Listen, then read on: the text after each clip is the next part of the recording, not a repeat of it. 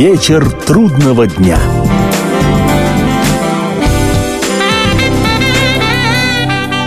Приветствую всех, я Олег Челап, и в эфире программа «Вечер трудного дня», посвященная музыке и жизнедеятельности легендарного английского ансамбля «Битлз». В одном из недавних выпусков программы мы всерьез в формате три дэ слушали кино «Битловский фильм «Help» на помощь» тысяча девятьсот шестьдесят пятого года издания.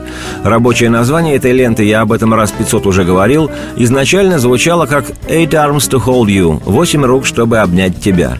Имелось в виду, что четверо битлов восемью своими руками обнимают мир, в точности как уроженец Индии Будда.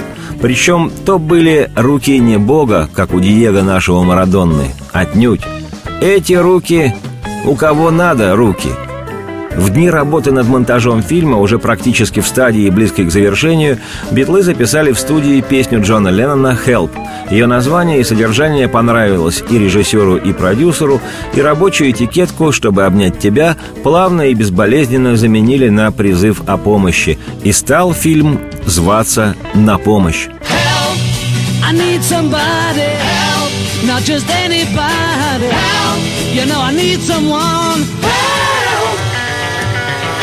When I was younger, so much younger than today, I never, need, I never needed anybody's help in any way. Now, but now these days are gone, and I'm not so self-assured. Now I find I've changed my mind, I'll open up the doors. Help me if you can, I'm feeling down, and I do appreciate you being round. Help me get my feet back on the ground. Won't you please, please help me?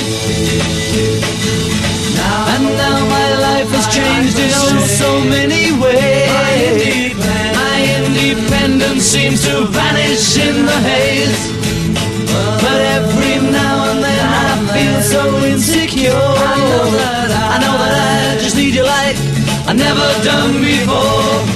Help me if you can, I'm feeling down, and I do appreciate you being round. Help me get my feet back on the ground. Won't you please, please help me? When I was younger, so much younger than today, I never needed anybody's help in any way. But now these days are gone, and I'm not so self-assured. Now I've changed my mind, I'll open up the doors. Help me if you can, I'm feeling down, and I do appreciate you being round.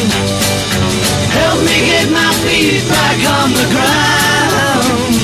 Won't you please, please help me? Help me, help me.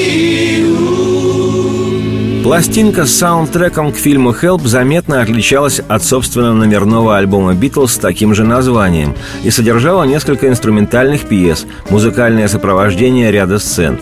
Вот сейчас мы и отмотаем пленку назад, послушаем одну из таких композиций. Не рекомендуется удивляться ни наивности драматургии и звучания этой пьесы, ни забавно-детективному саунду музыкального сопровождения. На дворе все же был шестьдесят пятый год, и каноны музыкального сопровождения соответствующие. Кстати, очень похоже на музыку Александра Зацепина к картине Гайдая «Бриллиантовая рука». Да и, откровенно говоря, что-то ассоциативное просматривается не только в инструментально-музыкальном оформлении, но и по сюжету картины, с той лишь разницей, что в роли героя Юрия Никулина, который в отечественном фильме носил на себе предмет вожделения контрабандистов, выступил барабанщик «Битлз» Ринго Стар. Кстати, в профиль они похожи, если присмотреться.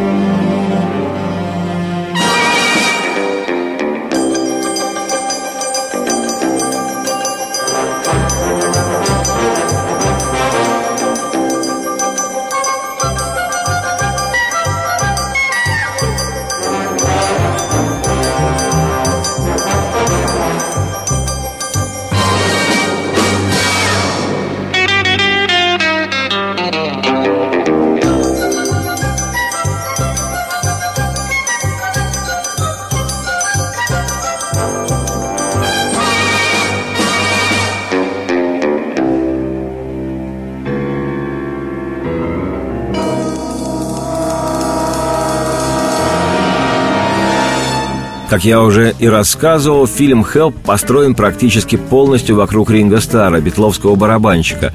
По сценарию, впрочем, как и в жизни, он носил на руке кольцо. В отличие от повседневной действительности, киношное кольцо Ринго Стара обладало магической силой, и этим кольцом должны были завладеть странные наружности люди, то ли сектанты, то ли бандиты. Как говорил потом сам Ринго, в решении режиссера фильма Дика Лестера выбрать барабанщика «Битлз» на главную в фильме роль помог энтузиазм самого Ринго во время съемок предыдущего битловского фильма «A Hard Day's Night». Позже Джон Леннон так рассказывал содержание картины, цитирую: «Ринго Стару достается кольцо, а каждый, кто наденет его, будет принесен в жертву. Остальные битлы пытаются спасти несчастного Ринго и снять кольцо с его пальца. Но есть и другие люди, которые тоже по разным причинам стараются завладеть этим же кольцом. Сюжет весьма запутан, однако суть его заключается в том, что битлы должны спасти Ринго от жертвоприношения». Цитате конец. А как спасать бедного Ринго? Можно, конечно, кефиром и гантелями, но вдруг в голову ударит. Что тогда? А тогда остается спасать лишь музыкой. А она у «Битлз» волшебная. Рекомендую обратить внимание на предпоследнюю саундтрековского альбома «Help» песню «You're going to lose that girl» – «Ты можешь потерять эту девушку». Очаровательная композиция, за две минуты двадцать секунд, несколько пропетых вслух строф, инструментальный проигрыш и такое пиршество музыкальных гармоний, голосов, чувственности и мелодичности, что даже досадно. Зонг этот никогда не входил в число, если не золотых, то ударных битловских песен или хотя бы значимых. При прослушивании есть смысл обратить внимание на то, насколько изобретательна структура номера. Припев и куплеты написаны в ми-мажоре, а в средней части идет плавный переход к соль-мажор. И не важно, отличаете ли вы тональность ми-мажор от таксы спаниель. Музыку. You're gonna lose that yes, girl. Yes, yes, you're gonna lose that girl. You're gonna lose. Yes, yes, you're gonna girl. Lose that girl. If you don't take her out tonight, she's gonna change her she's mind. She's gonna change her mind. And I will take her out tonight, and I will treat her I'm kind. I'm gonna treat her kind. You're gonna lose that yes, girl. Yes, you're gonna lose that girl. You're gonna lose. Yes, yes, you're gonna lose that girl. If you don't treat her right, my friend, you're gonna find her you're gone. You're gonna find her gone. Cause I will treat her right and then you'll be the lonely you're one. Not the only one. You're gonna lose that yes, girl. Yes, you're gonna lose that girl. You're gonna lose. Yes, yes, you're gonna lose that girl. You're gonna lose. Yes, yes, you're gonna lose that girl. I'll make a point of taking her away from you. Watch what you do, yeah. The way you treat her, what else can I do?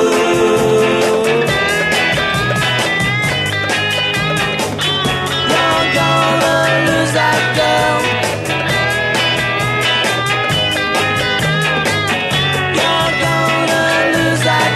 You're gonna lose that girl. You're gonna lose that girl. Yes, yes, you're gonna lose that girl. You're gonna lose. Yes, yes, you're gonna lose that girl. I'll make a point of taking her away from you. Watch what you do, yeah. The way you treat her, what else can I do? If you don't take her out tonight, she's gonna change her mind. She's gonna change her mind. And I will take her out tonight and I will treat her I'm kind. I'm gonna treat her kind. You're gonna lose that yes, girl. Yes, you're gonna lose that girl. You're gonna lose. Yes, yes, you're gonna lose that girl. You're gonna lose. Yes, yes, you're gonna lose that girl. Примечательно, что помимо битловских песен на диске-саундтреке к фильму «Help» значилась еще и другая музыка, и это не всегда были мелодии песен «Битлз». И исполнялась такая музыка тоже не битлами, музыкантами оркестра Джорджа Мартина, битловского музыкального продюсера, или другими специально обученными музыкантами. Так, в интродукции, вступлении, дабы предупредить зрителя о том, что фильм будет остросюжетным и с индийскими музыкальными приправами, прозвучал крохотный инструментальный кусочек в духе фильмов о Джеймсе Бонде.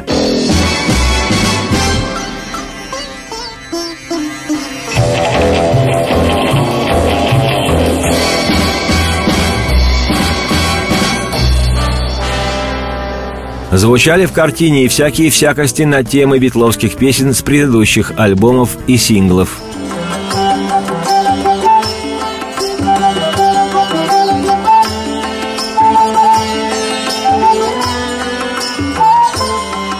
И прозвучала также в фильме «Хелп» индийская музыка, поскольку, напомню, в ткань сюжета фильма были вплетены индийские мотивы. Экзотическую для европейской и американской аудитории музыку исполняли не битлы, как я уже говорил, специально обученные индийские музыканты. И кто бы мог подумать, что наличие в битловской картине индийских напевов окажется для мировой музыки судьбоносным.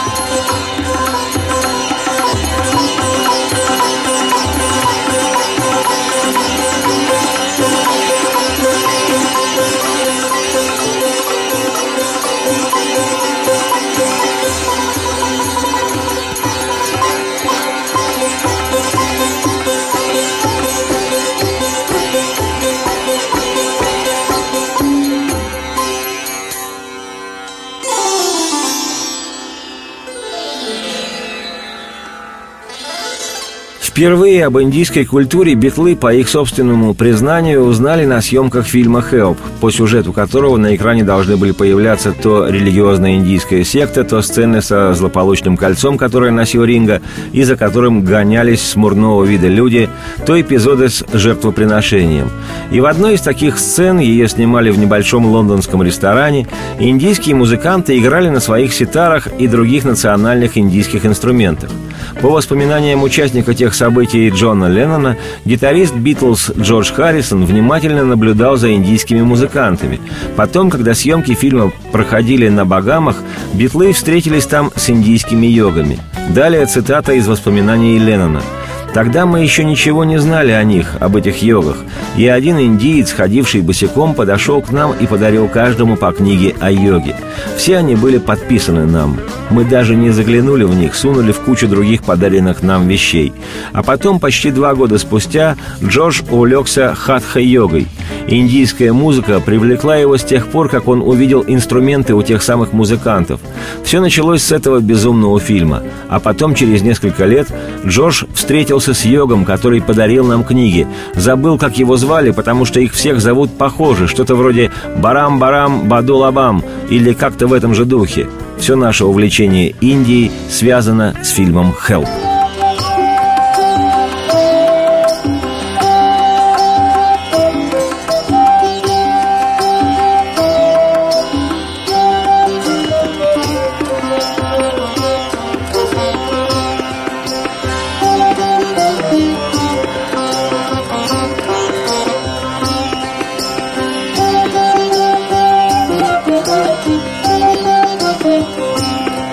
Bye.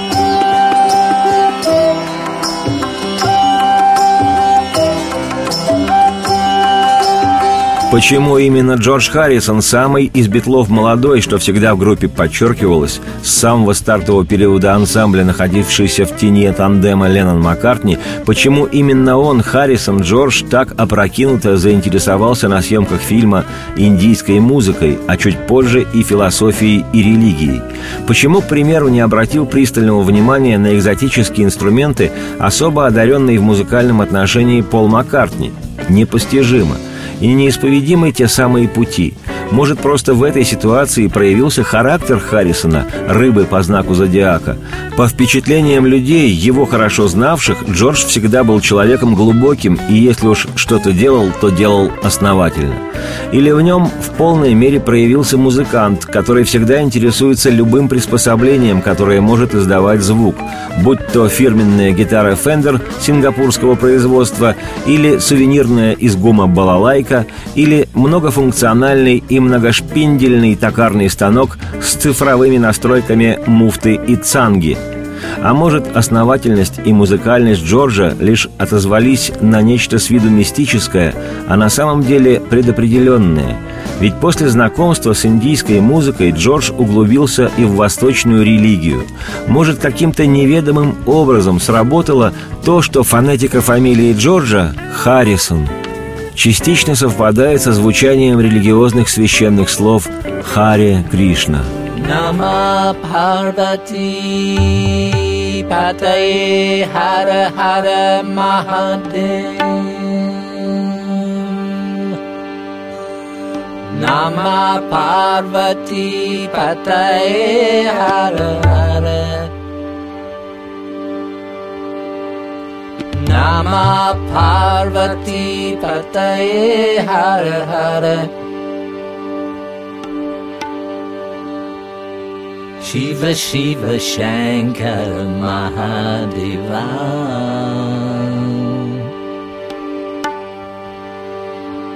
Hare Hare Hare Hare Mahadeva.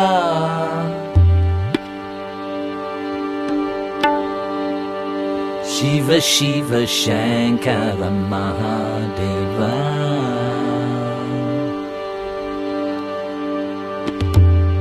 Shiva Shiva Shankara Mahadeva.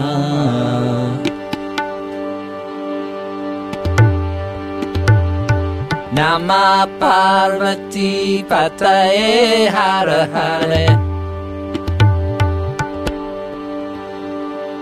Namah Parvati Padaye Hare Hare. Shiva Shiva Shankara Mahadeva.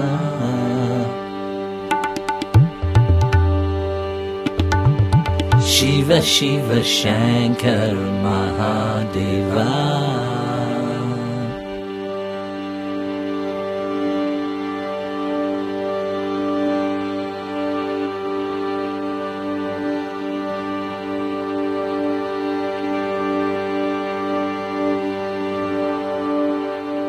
Продолжение программы после краткого выпуска новостей.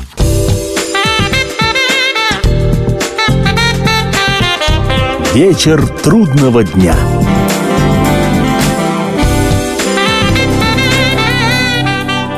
Меня зовут Олег Челап, и это программа «Вечер трудного дня», посвященная музыке и жизнедеятельности легендарного английского ансамбля «Битлз». Сегодня мы интересуемся влиянием индийской музыки на творчество «Битлз». Интересуйтесь, как мы.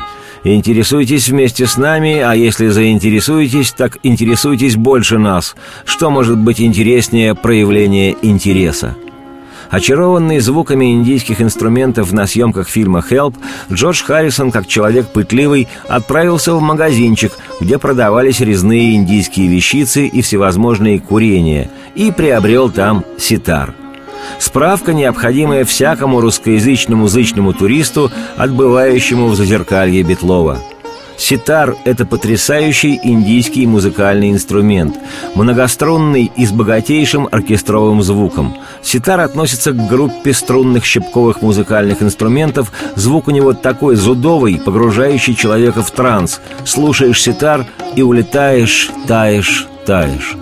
Основных струн у ситара семь – из них пять мелодических, а помимо них есть еще от девяти до тринадцати резонирующих струн, которые называются тараф, что переводится как оркестр. Эти резонирующие струны, отзываясь на звуки основных мелодических струн, создают уникальное звучание, которое отличает ситар от других инструментов.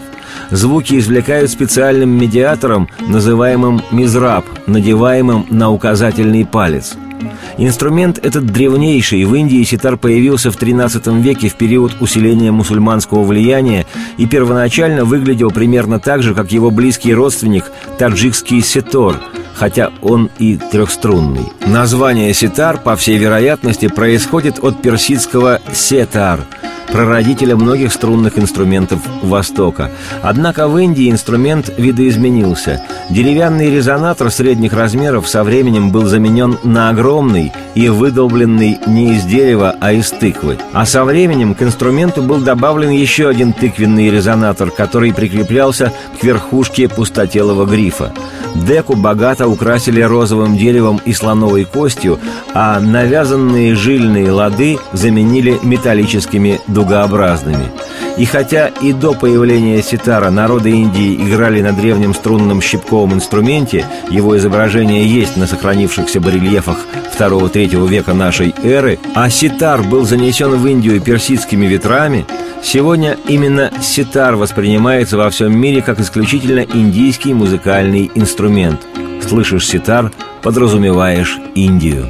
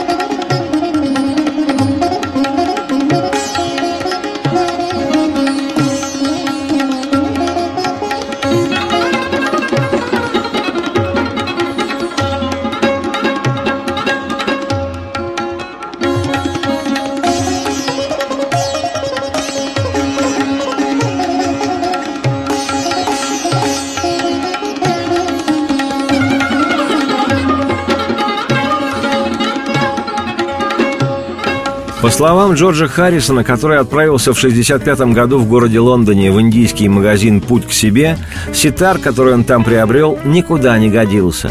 Но Джордж человек упорный.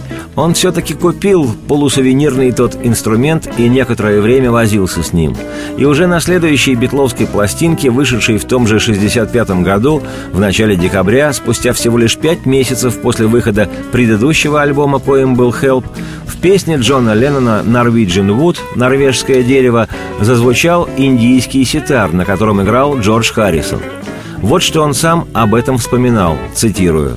При записи песни «Norwegian Wood» мы впервые применили ситар, хотя уже в фильме «Help» есть сцена, в которой индийские музыканты играют в ресторане, а я знакомлюсь с одним из них.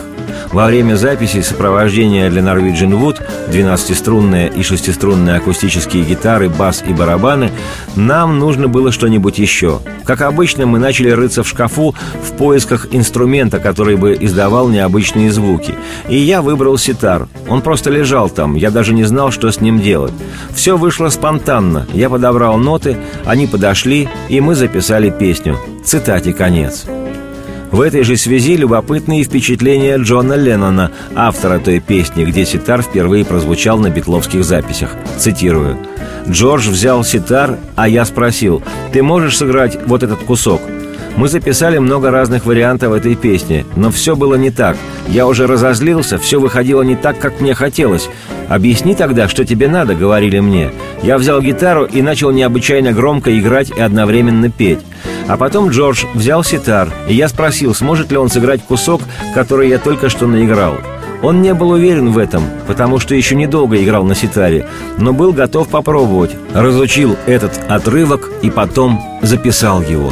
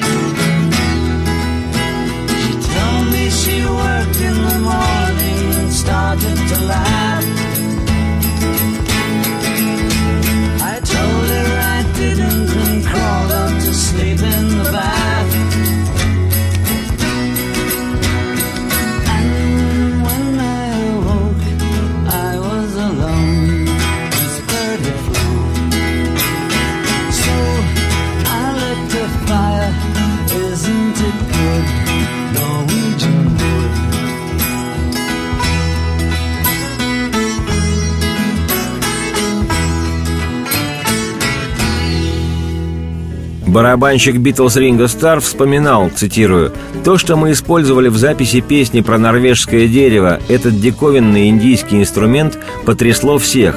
Но мы все время искали что-то новое, и когда Джордж показал нам ситар, мы попробовали его. Мы согласились бы, наверное, привести на запись даже слона, если бы он умел издавать музыкальные звуки. Годилось все». Цитате конец. Применив при записи песни «Norwegian Wood» ситар, который по философии песни, в общем-то, там ни к селу, ни к городу, просто звук чудной, битлы, сами того не ведая, возвестили о начале новой эры в истории мировой музыки, когда сначала робко, а потом в полный рост европейские и американские музыканты стали использовать звучание индийских инструментов. Восточная музыкальная культура проникла в поп-культуру Запада. Музыкальная конвергенция началась не с теории, а с практики. Произошла великая диффузия звуков.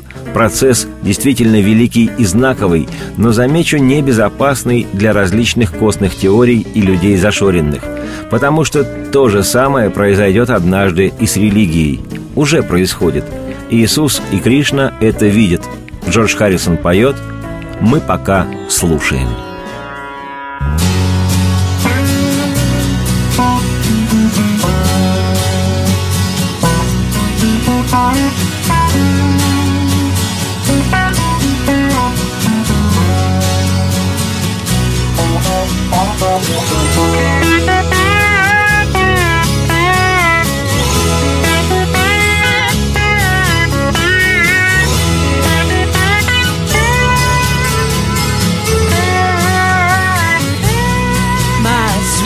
love, oh my love, my sweet love, my sweet love. I really wanna be with you. I like to see you, Lord. With me takes a long, my sweet Lord. Oh my Lord, my sweet Lord. I really wanna know you. I'd like to go with you. I wanna show you, Lord, that it won't take long. Hallelujah, oh, my sweet Lord. Hallelujah, my sweet Lord. Hallelujah, my sweet Lord. Hallelujah, I really wanna know you. I really wanna see you. I'd like to see you, Lord. I wanna see you, Lord. It takes so long, my Lord. Hallelujah, my sweet Lord. Hallelujah, oh, my sweet Lord. Hallelujah, my sweet Lord. Hallelujah, I really wanna know you. Hallelujah, I'd like to go with you. Hallelujah, I'd like to show you, Lord, that it won't take long. My Lord, my, my, my Lord, my sweet Lord. Hare Krishna, Hare Krishna, Krishna Krishna, Hare Hare, Hare Rama, Hare Rama, Hallelujah, Hallelujah, Hare Krishna, Hare Krishna, Krishna Krishna, Hare Hare, Guru Brahma, Guru Vishnu, Guru Deva, Maheshwara, Guru Sakshat, Param Brahma, Tasmai Shri Gurave Namah. Hare Rama, my sweet Lord.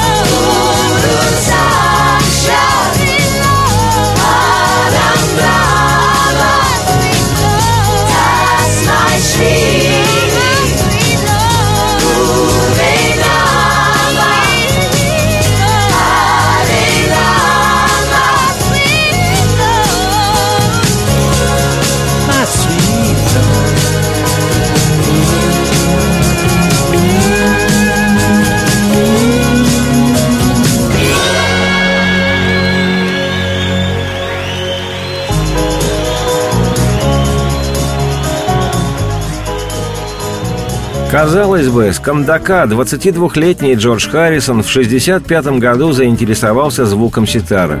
И неужели это могло что-то означать в мировом масштабе? А вот оказалось, что да. И со временем весь мир стал воспринимать Индию сначала с музыкальной стороны, потом и с философской, религиозной. Это к вопросу о том, а что, собственно, такого сделали эти «Битлз», в том числе и раздвинули границы. Без танков, замечу, одной лишь музыкой. Харрисон вспоминал, цитирую: «Ближе к концу шестьдесят пятого года мне стало все чаще встречаться имя Рави Шанкара. Я слышал о нем несколько раз, и вот, наконец, один из моих друзей спросил: „Ты слышал Рави Шанкара? Наверное, такая музыка тебе понравится“. Я пошел, купил пластинку и счел ее бесподобной. Когда я впервые осознанно слушал индийскую музыку, мне казалось, будто я ее уже знаю. Когда я был ребенком, у нас дома был детекторный приемник, принимавший длинные и короткие волны. И, возможно, я слышал какую-то классическую индийскую музыку, потому что в ней было что-то очень знакомое, но в то же время умом я понимал, что совсем в ней не разбираюсь.